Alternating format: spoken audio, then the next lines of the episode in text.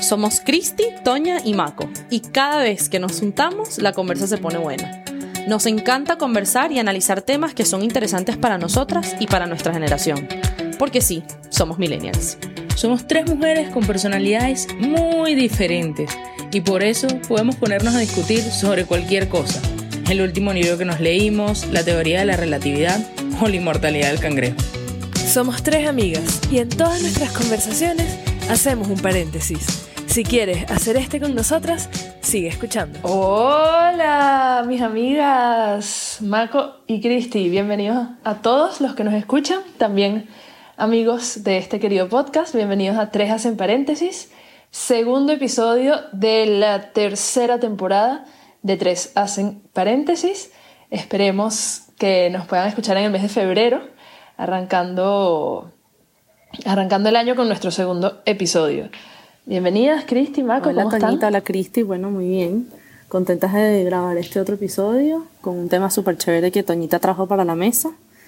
Eh, y bueno, emocionadas porque por lo menos estamos mejorando el ritmo comparado con el año pasado. Veamos uno, un episodio al mes. Sí, yo estaba pensando ahora ahorita algo súper gallo. El- cuando tengamos el episodio 3 de la tercera temporada de 3, hacen paréntesis, van a ser como tres tristes tri- tigres comen trigo trigal. Perdón, perdón, perdón. Pero gracias, estoy. Ay, bueno, nada, muy feliz, muy feliz de estar aquí. Deberíamos hacer un tema especial. ¿Cuál? A los Me que nos parece. están escuchando, escríbanos, coméntenos qué les parecería así un mega tema para hablar y pues quizás tomemos su opinión en consideración. Quizá Quizás. tomemos su opinión. Qué cool. Pero La bueno, to- la Toñita. tomaremos porque lo más importante para nosotros son ustedes, queridos oyentes. Claro, exactamente. Marco, hace ratito dijiste que lo más importante era la fama. Entonces estamos muy mal. la fama porque- y el dinero. Porque no creo que tres este paréntesis nos esté llevando a la fama, pero ok. Sí, no, no, vamos a vivir de esto, pues. Ni al dinero tampoco, por ahora. Queda de mano de ustedes, queridos escuchas, recomendarnos, enviarle a sus marcas favoritos nuestro podcast y decirles que nos patrocinen. Decirle a sus hermanos, amigos, padres, abuelos que nos escuchen. Y así la fama estará un paso más cerca. Mira, Toñita, Ay, pero ajá, cuéntanos. cuéntanos. Cuéntanos cuál es el tema de hoy. Ok. El tema de hoy es la amistad.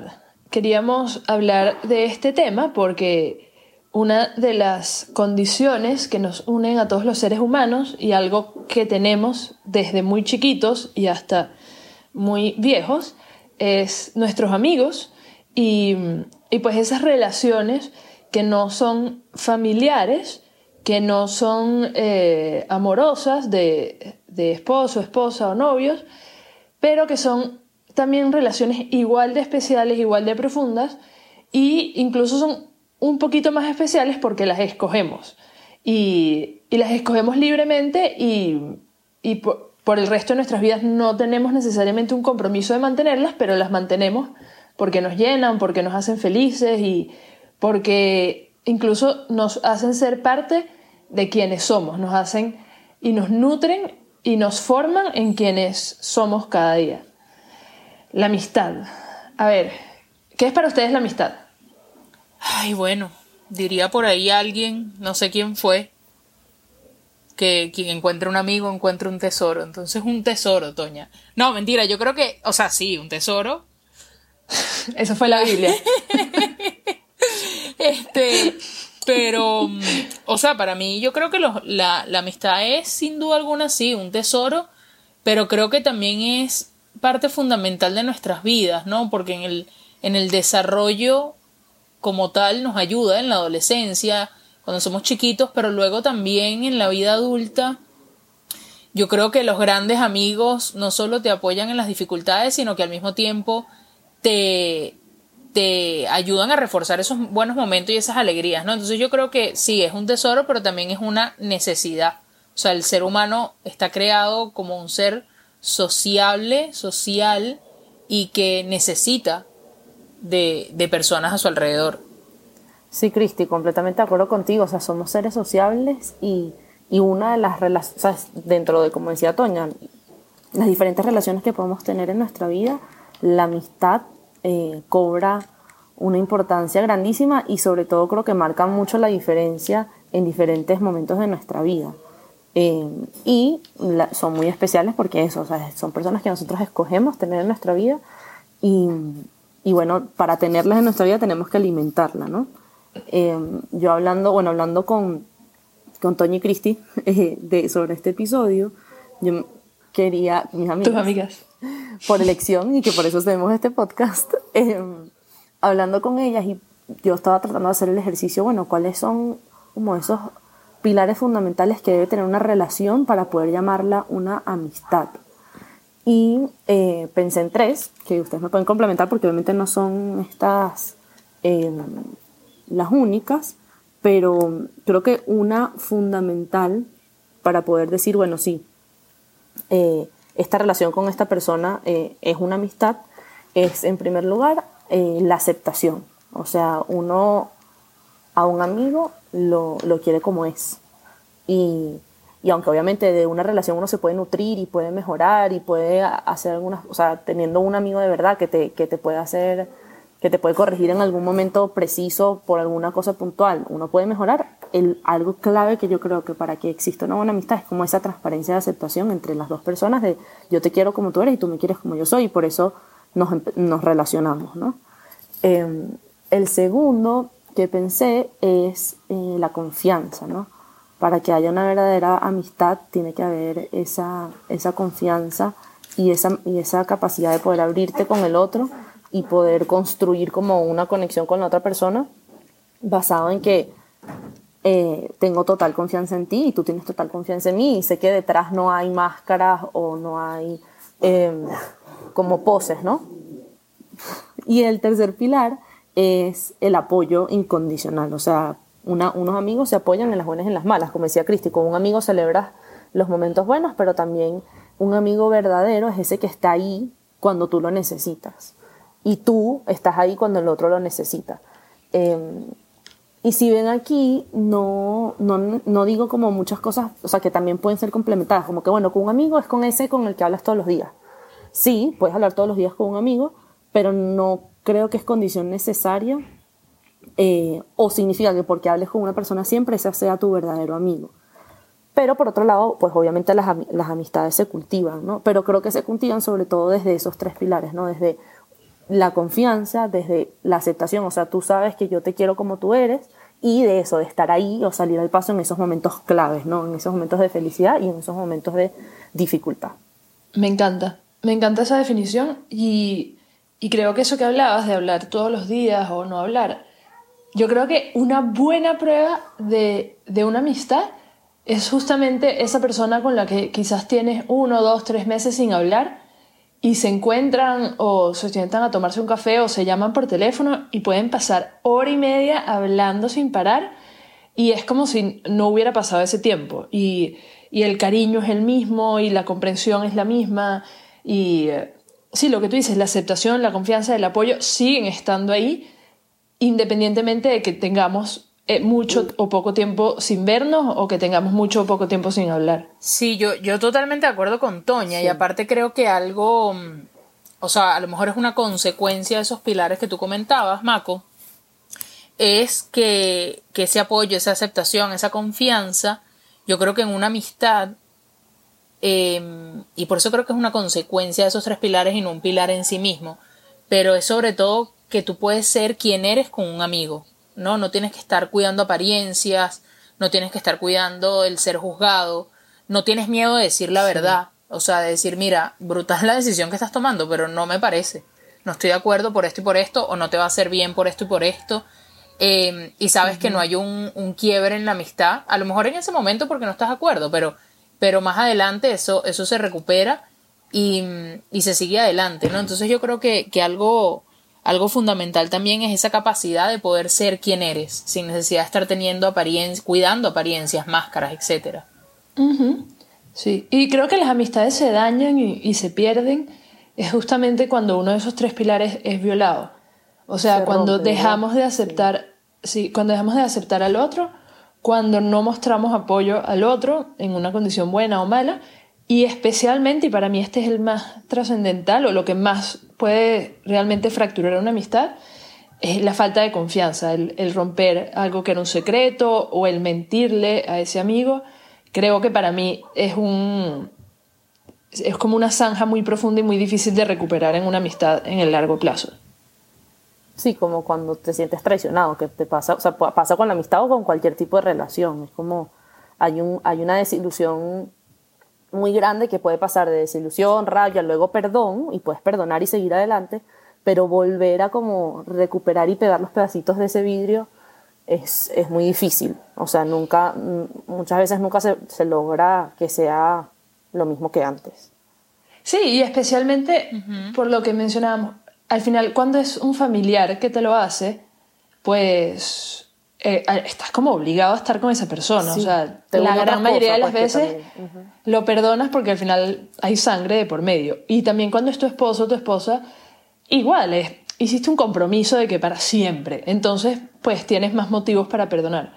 Cuando es un amigo, como que bueno, lo puedes dejar a un lado y, seguir sin esa persona y no tienes como esa, esa gran motivación de, trabajar en perdonar ese rompimiento y, dejarlo atrás. Ahorita que está, esto no lo, no lo habíamos hablado antes, pero ahorita que estamos hablando de ese tema, no sé, o sea, a ustedes no les ha, como que la vida no les ha enseñado un poco de, o sea, qué hace que como esas relaciones, aparte de estos pilares, pero estas relaciones de amistad, como que tiendan a fortalecerse o tiendan a romperse. Porque obviamente esto es empírico, pues no es que yo haya visto un estudio de eso, pero, pero pienso que como que hay, o sea, yo tengo amigos eh, que puedo eso, llamar mis amigos, eh, que quisiera que mi vida para toda la vida, y sé que aunque somos demasiado diferentes en estilo, opiniones de, de, de mil cosas, incluso eso, ¿sabes? No sé, como diversas maneras de pensar, hay como algo que es como, no sé, lo más básico del ser humano, eh, que no sé si llamarlo como que los principios o, o como grandes eh, estructuras mentales que mentales y como de alma, pues de corazón, porque ni siquiera es la moral, porque podríamos tener desacuerdos en la moral, que son como cuando logras tener una relación con alguien en la que eso, comulgas demasiado en sus principios, es como, bueno, no importa lo demás, si están estos tres pilares podemos ser grandes amigos. En cambio, cuando hay demasiada diferencia en, en eso, en los principios, por más que intentes, de repente, ¿sabes? No, la verdad es que no va a haber como una, una amistad ahí o, o, puedes llegar a un punto en el que se va a romper porque no es sostenible. O sea, yo sí creo, escuchándote, eh, bueno, yo creo que característica fundamental es la empatía, ¿no? Pero creo que eso es tan obvio que ni hace falta mencionarlo. Pero, pero sí creo que es fundamental, ¿no? Aunque también creo que, esa primera mm, sensación o sentimiento de empatía que no se tiene a veces, luego se puede generar, ¿no? Cuando vas conociendo a la persona. Ahora, mm, quitando un lado la moral, porque creo que, no es el tema de, esto, pero yo sí creo que el tema de los principios es básico, ¿no? ¿Por qué? Porque mm, puede haber confianza, puede haber tolerancia, puede haber apoyo, puede haber todo lo que hemos mencionado. Pero a mí, y esto también totalmente empírico, porque no, no tengo un estudio que lo sostenga, otras cosas que voy a mencionar sí tengo estudios que lo sostienen, pero, eh, o sea, a mí sí me ha pasado que hay gente a la que quiero mucho, hay gente que son grandes amigos y que me puedo encontrar dentro de dos años con ellos y, y me puedo tomar un café y hablar horas, pero que justamente la distancia se ha dado, eh, más allá de factores geográficos o, de la vida, etcétera, es por un tema de principios, ¿no? Es decir, yo creo firmemente en esto, voy a poner un ejemplo tontísimo, pero yo creo firmemente que el cielo es azul y tú me dices, no, Cristina, el cielo no es azul porque em, de noche es negro. Sí, bueno, pero de día es azul, ¿no? Entonces, como certezas o principios que son tan claros en mi vida, que cuando voy al otro no lo encuentro, que mm, puedo dejar de pedir consejo, puedo dejar de contar algo por el simple hecho que no compartimos principios. Entonces, para mí, la verdad, esto sí es algo esencial, sobre todo para estas amistades como entrañables, ¿no? Sí, no sé qué piensa Tonita de eso, pero, o sea, creo como que hay niveles de cosas, porque, por ejemplo, no, no necesariamente tenemos que estar de acuerdo en todo. O sea, tú hablabas del ejemplo de, bueno, el cielo es azul. Podríamos decir, no sé, eh, yo estoy, eh, no sé, en desacuerdo con Toña en cuanto a la importancia de, no sé, X, cualquier cosa, no sé, cualquier cosa moral. Pero, por ejemplo, o sea, sí, y eso, y puedo, y puedo tener diferencias contigo en ese sentido, y no pasa nada. Tú tienes tu opinión, opinión, no, podemos conversarlo desde el respeto, etc. Pero, por ejemplo, si Toña no valorara la familia como la valoro yo, por ejemplo, o sea, que, que seas una persona que ¿sabes? honra a tus papás, que la familia es importante, que le das un valor primordial en tu vida, sino que, bueno, para ti da igual si, cómo tratas a tu familia o lo que sea. O sea, creo que eso sería una cosa que nos distanciaría demasiado. Son como cosas así, no sé ni siquiera en los niveles de los valores cómo se llama eso, creo que son principios, pero bueno, podemos seguir, pasar a otro tema para tampoco quedarnos ahí demasiado enfrascados. Sí, otro ejemplo para mí, yo sé que yo no pudiera ser amiga de una persona que piensa que mentir en el día a día no está mal, por ejemplo. Es una persona que, que, no es transparente. Para mí eso es un principio demasiado básico. Y me choca ver a alguien decir mentiras. Me, o sea, me repulse.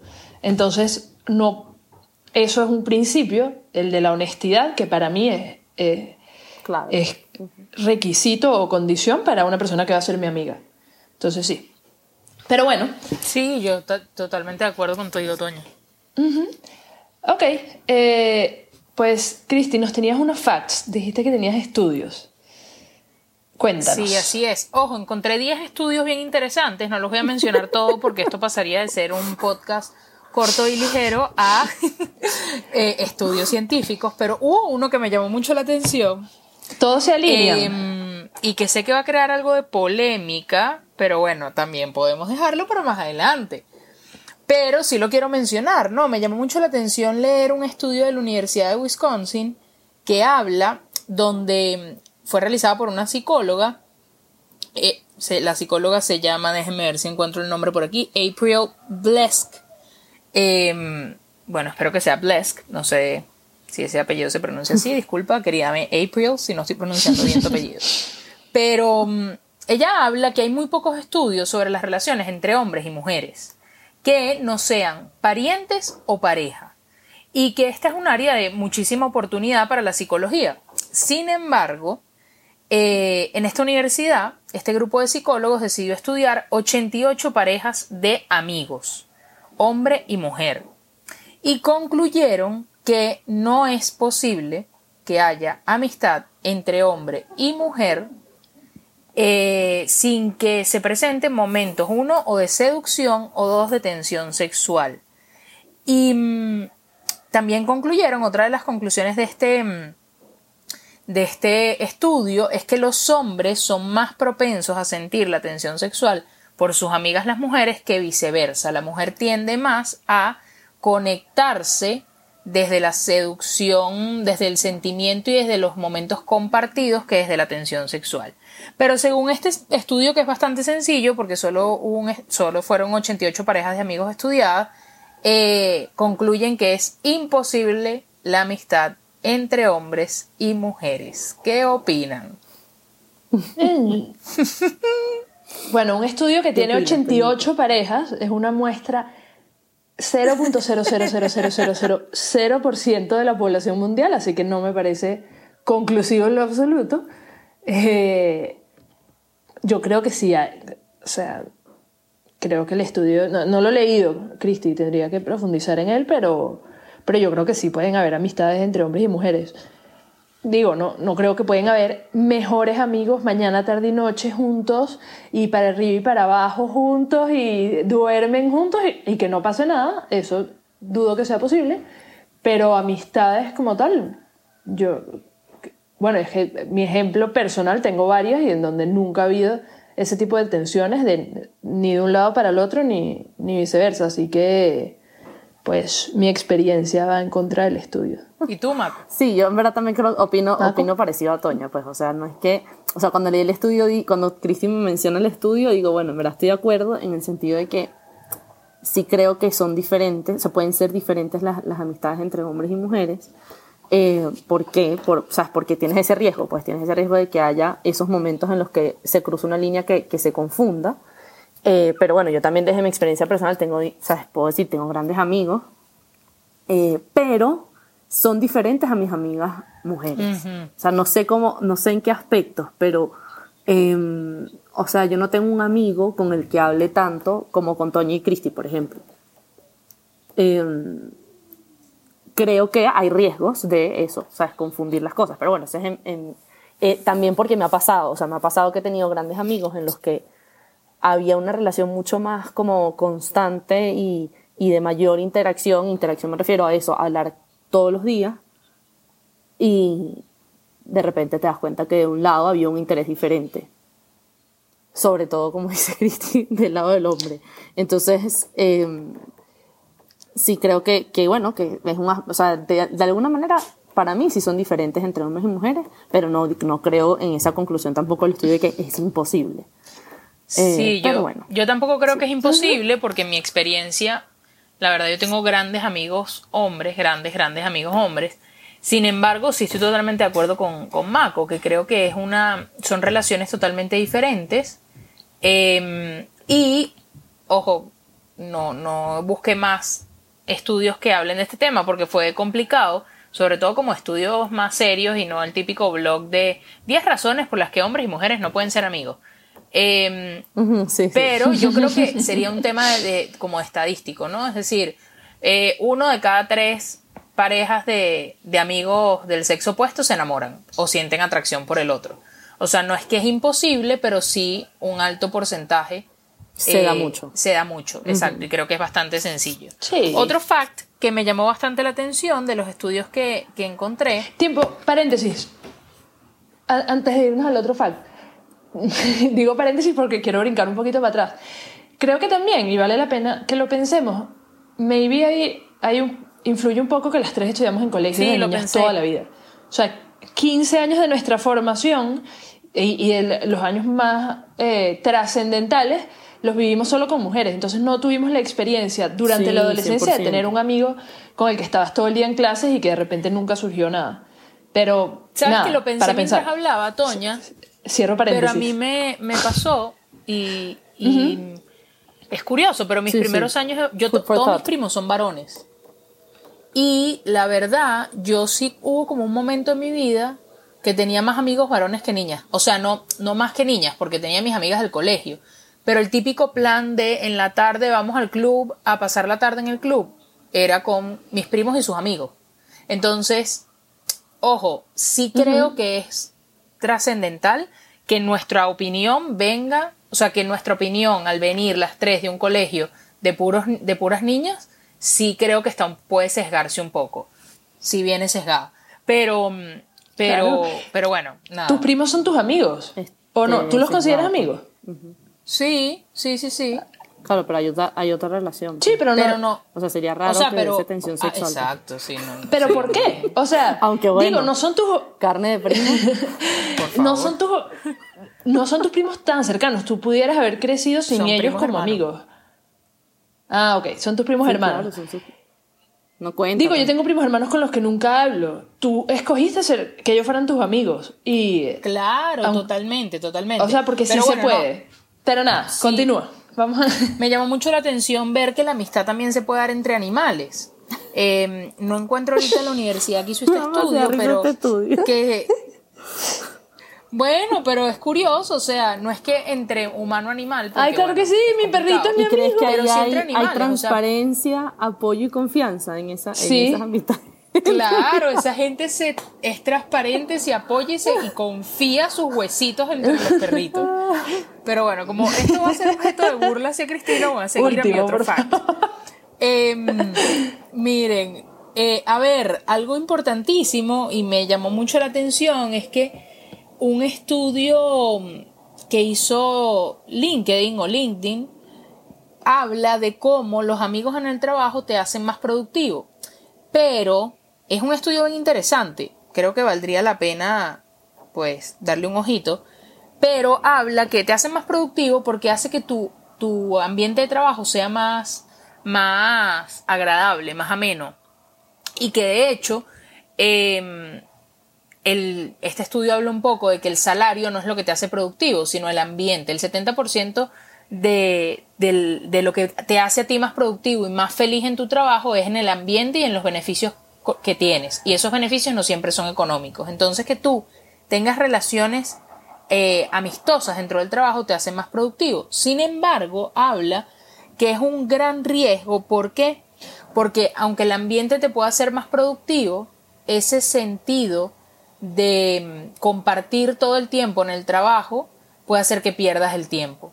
Es decir, el café de cinco minutos que te tomarías con algún compañero de trabajo o que te tomarías solo sentado en tu escritorio pasa a ser una conversación de hora y media.